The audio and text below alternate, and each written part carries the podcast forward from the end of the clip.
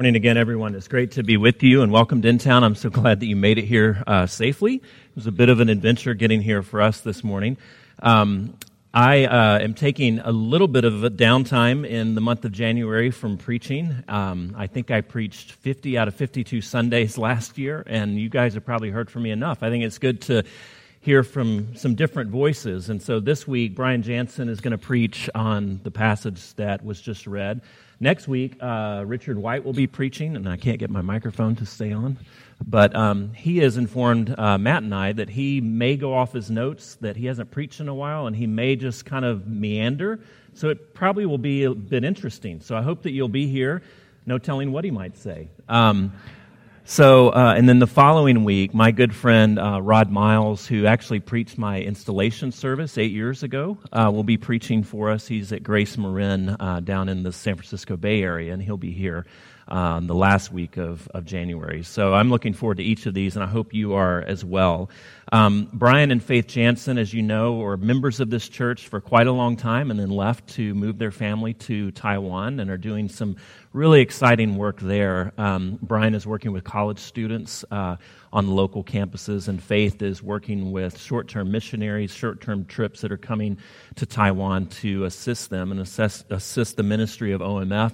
There's a lot of information on the back table, uh, some pins and some stickers if you guys are uh, so inclined, as well as a way to sign up to be on their mailing list and to learn more about their ministry. So, Brian, we're so grateful. I am grateful for you to be here uh, for us, and we're excited to have you. Thank you.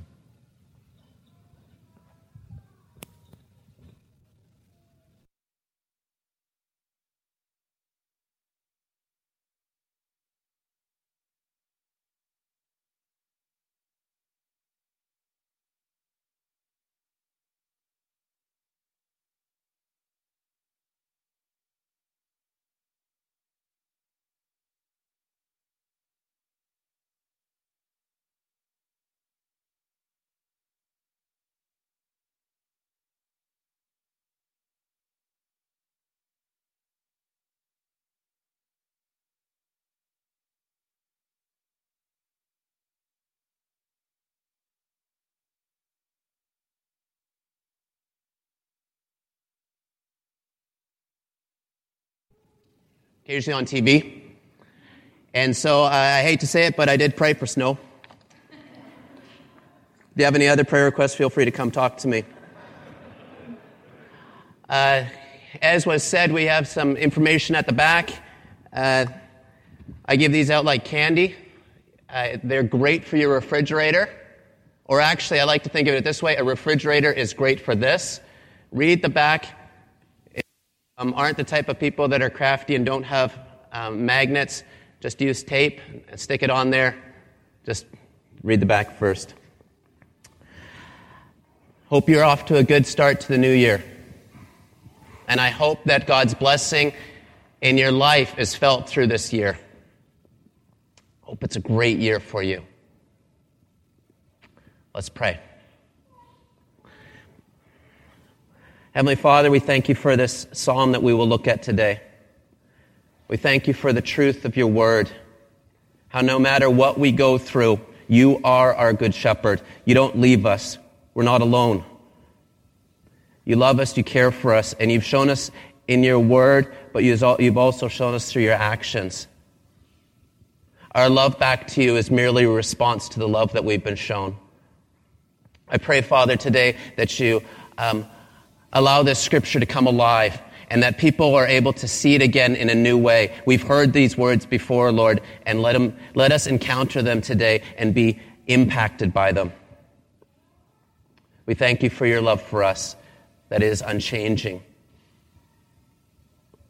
Let us be touched by you. We pray this in Jesus' name. Amen. So today we are going to look at Psalm 23 probably one of the most well known passages in Scripture. Uh, for literally thousands of years, this psalm has given comfort to people. So, why is this psalm so comforting?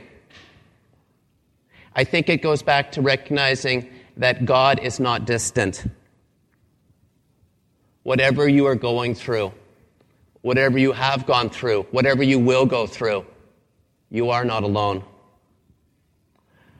Uh, I remember years ago, I put my daughter down to bed, and for those of you with kids, you recognize this moment where you're trying to get down the stairs, and you're like, please, please be asleep.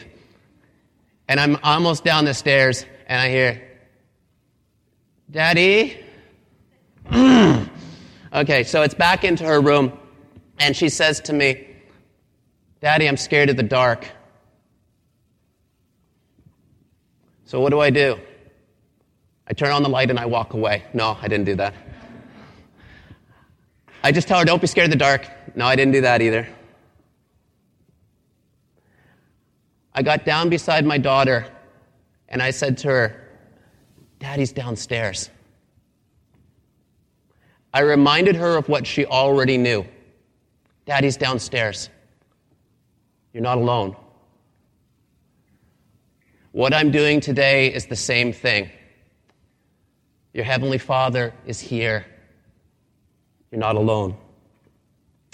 You see, we grow up and we move our fears from being scared of the dark or other problems that seem maybe trivial as we get older to work related problems, relationship related problems, healthcare related problems, family problems, fill in the blank problems. And our fears and our anxiety can build. So many people wake up with heavy burdens.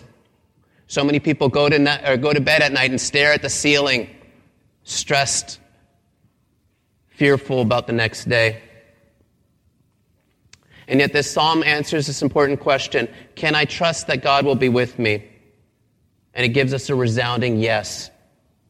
God is with us, providing for us, guiding us, and protecting us through the good times and the difficult times. The great God of the universe, the great big powerful God of creation, is your shepherd with you today. And I think we need to be reminded of this. In Taiwan, uh, many, many people are very religious. Uh, you contrast the worship of Taiwan and the gods that people worship in Taiwan with what we see here. Many people in Taiwan will go to the temples, and I think I mentioned this last time when I preached, but they will go offering in hand to the temples, to the same temple that they go to every week, and they will say their name, tell their address, and say, This is the blessing that I want. So I, hello, my name is Brian Jansen. I live at 2304 Northeast 106th Street. I need this. And then they hope, they hope that something happens. But they don't know if that God will care enough to do something. They don't know if their offering is strong enough. They don't know if the God even cares to do something.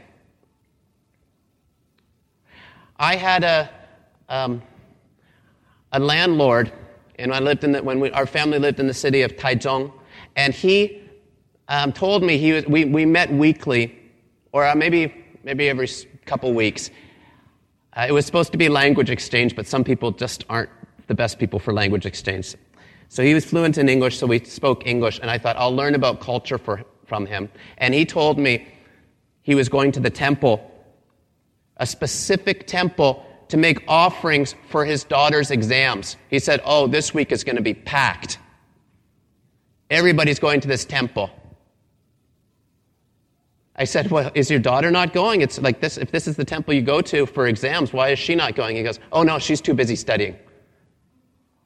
I said, Does it help? And he looks at me and goes, I don't know, but it's what we do. It's just what we do. You contrast that with the God of the Bible, the God of Scripture, and how we are repeatedly told God has a relationship with us. Instead of a hope, just a whimsical hope, maybe something can happen. And this same um, friend of mine said once, he goes, you know, I don't even really believe this. I said, But you do it consistently. He says, Yeah, it's just what we do. So something in him believes it. I think it's just this hope. So when, in Taiwan, when you tell somebody, uh, Jesus loves you, Yesu aini, it's like, what? A God that loves? It's foreign to their mindset. A God that loves. Now, in this psalm, one thing that makes it so personal is the pronouns me, my, I.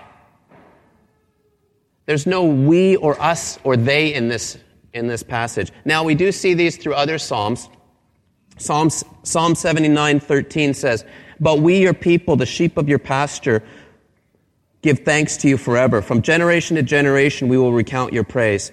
Psalm 95 7 says, For he is our God, and we are the people of his pasture and the sheep of his hand. Psalm 100, verse 3 Know that the Lord, he is God. It is He who made us, and we are His. We are His people and the sheep of His pasture. So it's very common to hear the plural, we are God's people. But in this case, it's not in that way. It's me. This is for you. The Lord is my shepherd. So don't make this some abstract theological thought. Oh, yeah, God is a shepherd and I'm a sheep. Okay, yeah, I got it. This time it's personal. I think, I think this should be your motto for 2017. I want this to be my motto for 2017. The Lord is my shepherd. This summer, at the end of June, my family will move back to Taiwan. It's really stressful moving, period. Moving overseas is extremely stressful. The visa requirements, shipping things, planning, transition. I need to hold to this truth. The Lord is my shepherd. My family needs to hold to this truth. The Lord is my shepherd. Now, I don't know what your 2017 holds, but I know it holds something. You need to hold to this truth. The Lord is my shepherd. Make it your motto for 2017. And the reality is, we are all like sheep. Sheep, sheep have a terrible reputation. Uh, you know, nobody said, oh, those are some smart sheep. Everybody talks about how dumb these animals are. You can't find, like, you don't ever see somebody say, oh, look at my sheep. It can shake a paw or a hoof. Now that I say that, you'll probably go to YouTube. It's out there, I'm sure. Or, you know, oh, look at the sheep. Sit, you know, fetch. It's a sheep. We're compared to sheep. Isaiah 53, verse 6 We all, like sheep, have gone astray. Each of us has turned his own way. That's what sheep are prone to do turn their own way. That's why we need a shepherd. Part of recognizing we need a shepherd is recognizing we are sheep, our sheep likeness. So as we head into 2017, recognize your sheepness. Today, specifically, I want to look at this psalm and I want to look at how God provides, how He guides, and how He protects us.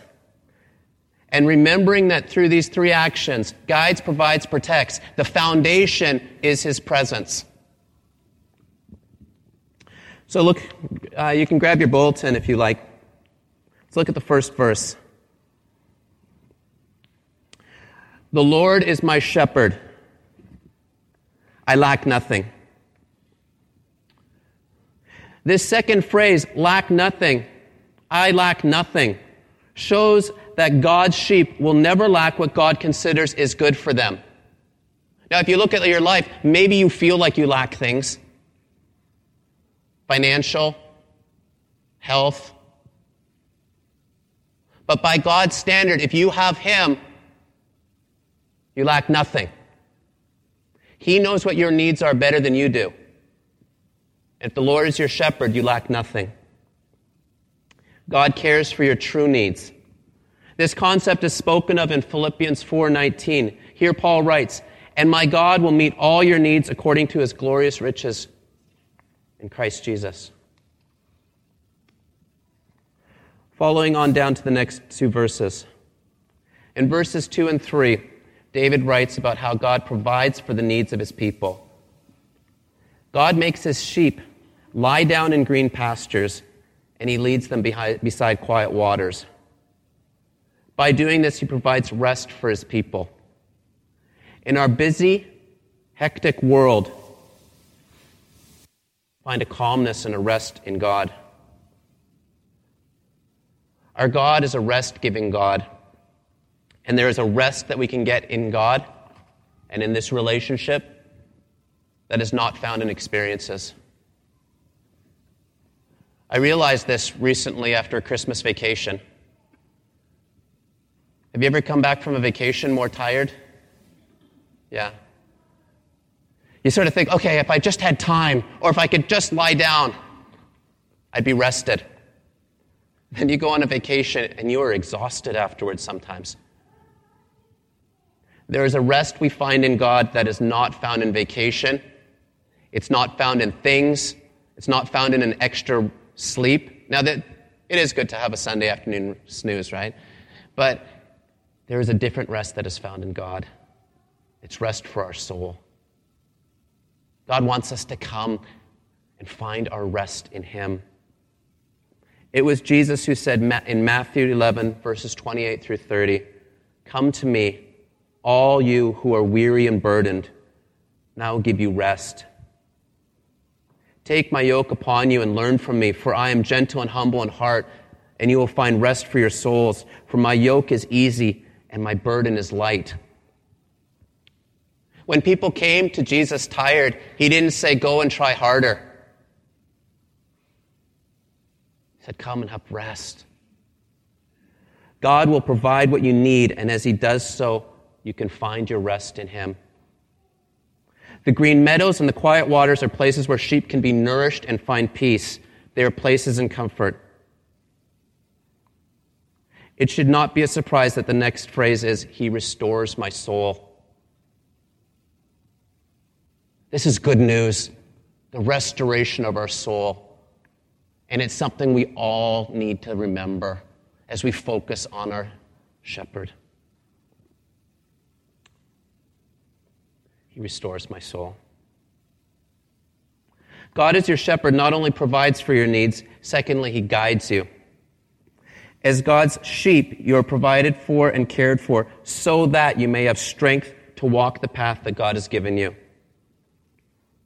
Verse 4, or sorry, the end of verse 3. He guides me along the right paths for his name's sake. Up to this point in the chapter, God, your shepherd, is caring for your need, needs. Here, he is giving you direction for the path that you need to take. The Christian life is not only about having God provide for you as one of his sheep, it's about moving forward, going along the right paths.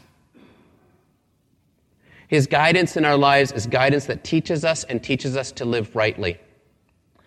Before my family moved to Taiwan, I was a teacher, I taught Bible in a Christian school. And it's amazing when you teach Bible at a Christian school how many young people think that God somehow is going to use you to tell them what college to go to. Like you have some divine um, college given ability. Oh, this is where God wants you to go. And I was amazed when they would come to me and they're like, I'm thinking about going to this school or this school.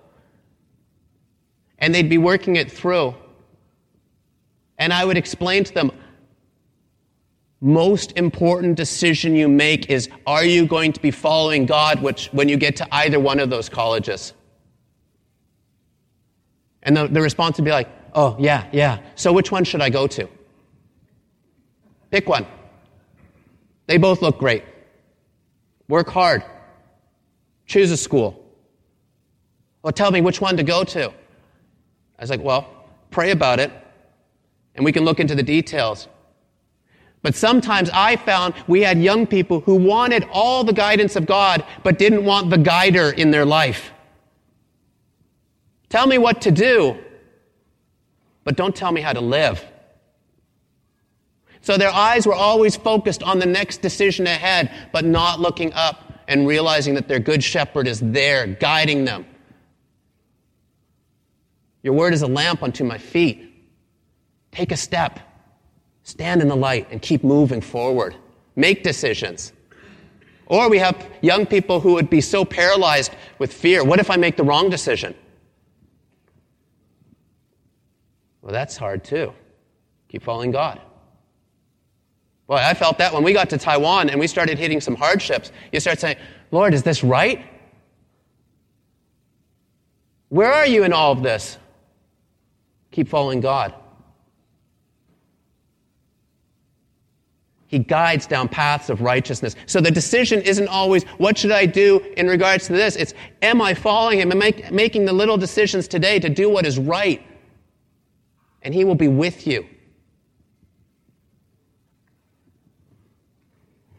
I know he's going to be with you. Look at the end of this verse, verse 3. He guides me along paths of right, righteous, right paths for his name's sake. So why is he guiding you? For his name's sake. Oh, that's pretty secure that he will continue to guide you if it's for his name's sake. That's pretty strong motivation. So let me encourage you to continue to make decisions and to continue to stay in the right path, making the small decisions. Will I follow God today? Will help you with the big decisions of for us, most of us, it's not which college to go to, but there are other big decisions we are facing in our life. Stay in the right path and know that He will guide you. So He provides and He protects. Third, God is present, or so He provides and He guides. And third is He is present and protects you through difficult times. Look at verse 4. Even though I walk through the darkest valley, I will fear no evil, for you are with me. Your rod and your staff, they comfort me. Now, if you're like me, and you, often we hear this, um, the darkest valley is also the valley of the shadow of death. I'd prefer if it said something like, even though I walk around the darkest valley, even though I go through the valley of slightly uncomfortable feelings, even though I can see the valley from over here, I'm not going to go over there. I'd rather be here, thank you very much. The valley of the shadow of death, or the darkest valley, does not sound like a place anybody should go. If my kids were here, I'd say, Don't go. That's the valley of shadow of death. We'll stay away from that and yet our shepherd leads us through it. This is sometimes where you will go. This is sometimes where you will need to go. Sometimes you will wake up and you will find yourself there. And the valley of the shadow of death is as much a part of God's right path as the green pastures and the quiet waters. And his presence is every bit with you as much in the valley of the shadow of death as the green pastures and the quiet waters. Christian life is not always easy. Uh, there are challenging times spent in the valley of the shadow of death. Trials and temptations come. Character grows. Challenges are faced. Look to your shepherd. Realize he is with you. You know, I've heard there are three different types of people in regards to suffering uh, those who have suffered, those who are suffering, and those who will suffer. Nobody gets a bypass through the valley of the shadow of death. We go through it. My mom, uh, shortly after her mother passed away, pointed out this passage and she goes, I find a lot of hope in this word through. I'm glad I'm not going to stay here. And by God's grace, I'm going through it. God does get us through it. And sometimes the valley of the shadow of death is actually when you do face death or when a loved one faces death. Our family had been in Taiwan for less than a month when we received a phone call that Faith's mother had been diagnosed with uh, stage four lung cancer. It's hard to put into words how hard this is to go through. Uh, in the midst of cultural transition and feeling the distance. Uh, we remained in Taiwan for about another six months, and then we returned to the U.S. for three months of compassion leave. As our family walked, or walked with my mother in law through the valley of shadow of death, we felt sorrow and we felt God's presence. Through the use of an experimental drug, and by God's grace, my mother in law was able to gain strength physically, and we were able to go out and spend a lot of good times with her. We also saw that as her body uh, declined from the cancer, that God gave her um, strength in her soul and gave her peace. Uh, and the end of her valley of shadow of death was to enter into his presence. And God carried her there, and he carried us as well. We saw many times through it signposts of God's grace in the midst of the valley ways of just seeing, okay, God is here. We returned to Taiwan. Uh, my mother in law, we said goodbye to her, and 10 days after we had returned to Taiwan, she, she passed away. The night that she passed away, we bought a ticket for Faith um, to fly, fly back to the U.S. the following day to be back for the funeral. We, we didn't have a car in Taiwan yet, and so we called uh, the missionary that was in charge of missionaries in our area, and we said, Faith's mother has passed away now, and she will be, Faith will be returning back to the U.S. to take part in the funeral. And uh, we said, We don't know how we're going to get to the airport. And that missionary said, I, am flying out. We, we, had no clue she was flying out to, to Germany. She goes, I'm flying out. We checked the times, and she was flying out five minutes after Faith. Um, during our most difficult day, um, God provided somebody to walk with faith. And sometimes, as you walk through the valley of the shadow of death, God's presence will be a person who is brought alongside to care for you and to love you through it. God is with our family. And I'm sure that many of you who have gone through challenging valleys have seen those sign points of grace in the midst of the valley to say, Yes, my shepherd is here he, is n- he has not left me. If you're currently feeling that you're in the valley of the shadow of death, remember you are not alone. You will go through it and God will be with you. Your security in life lies not in your situation, but in your shepherd. While this psalm teaches us that the Lord is our shepherd, in the New Testament, Jesus takes this term shepherd and in a beautiful way applies it to himself. In John 10, 14 and 15, Jesus states, I am the good shepherd. I know my sheep, and my sheep know me. Just as the Father knows me, and I know the Father, and I lay down my life for the sheep. Amazing comparison we see in this passage. Jesus compares how he knows his sheep and how they know him to how the Father knows him and he knows the Father. That's the depth of this relationship. Jesus then goes on to describe what he does for the sheep. He lays down his life for the sheep. It is because of what Jesus has done as our good shepherd that we are allowed to be in his, this relationship with God. Jesus went to the cross and carried the sins of his sheep. This relationship is eternal, but it starts here and now. Our shepherd never left us. When Jesus is our Savior, we find the comfort that comes from being in a relationship with God. Peace in this world is because of God's presence with us, not in our circumstances. So today, hold on to this. Let it just be a reminder the Lord is my shepherd. True, the Lord is our shepherd. But today, I want you to hear the Lord is my shepherd. The Lord is your shepherd. He leads you beside quiet waters.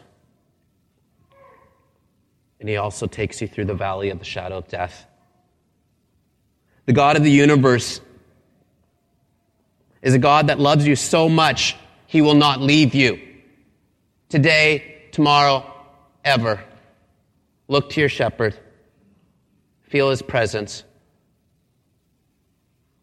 and may you thrive in 2017 as he is with you.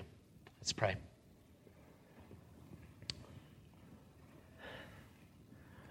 Father, our hope in this world is not built on wishful thinking.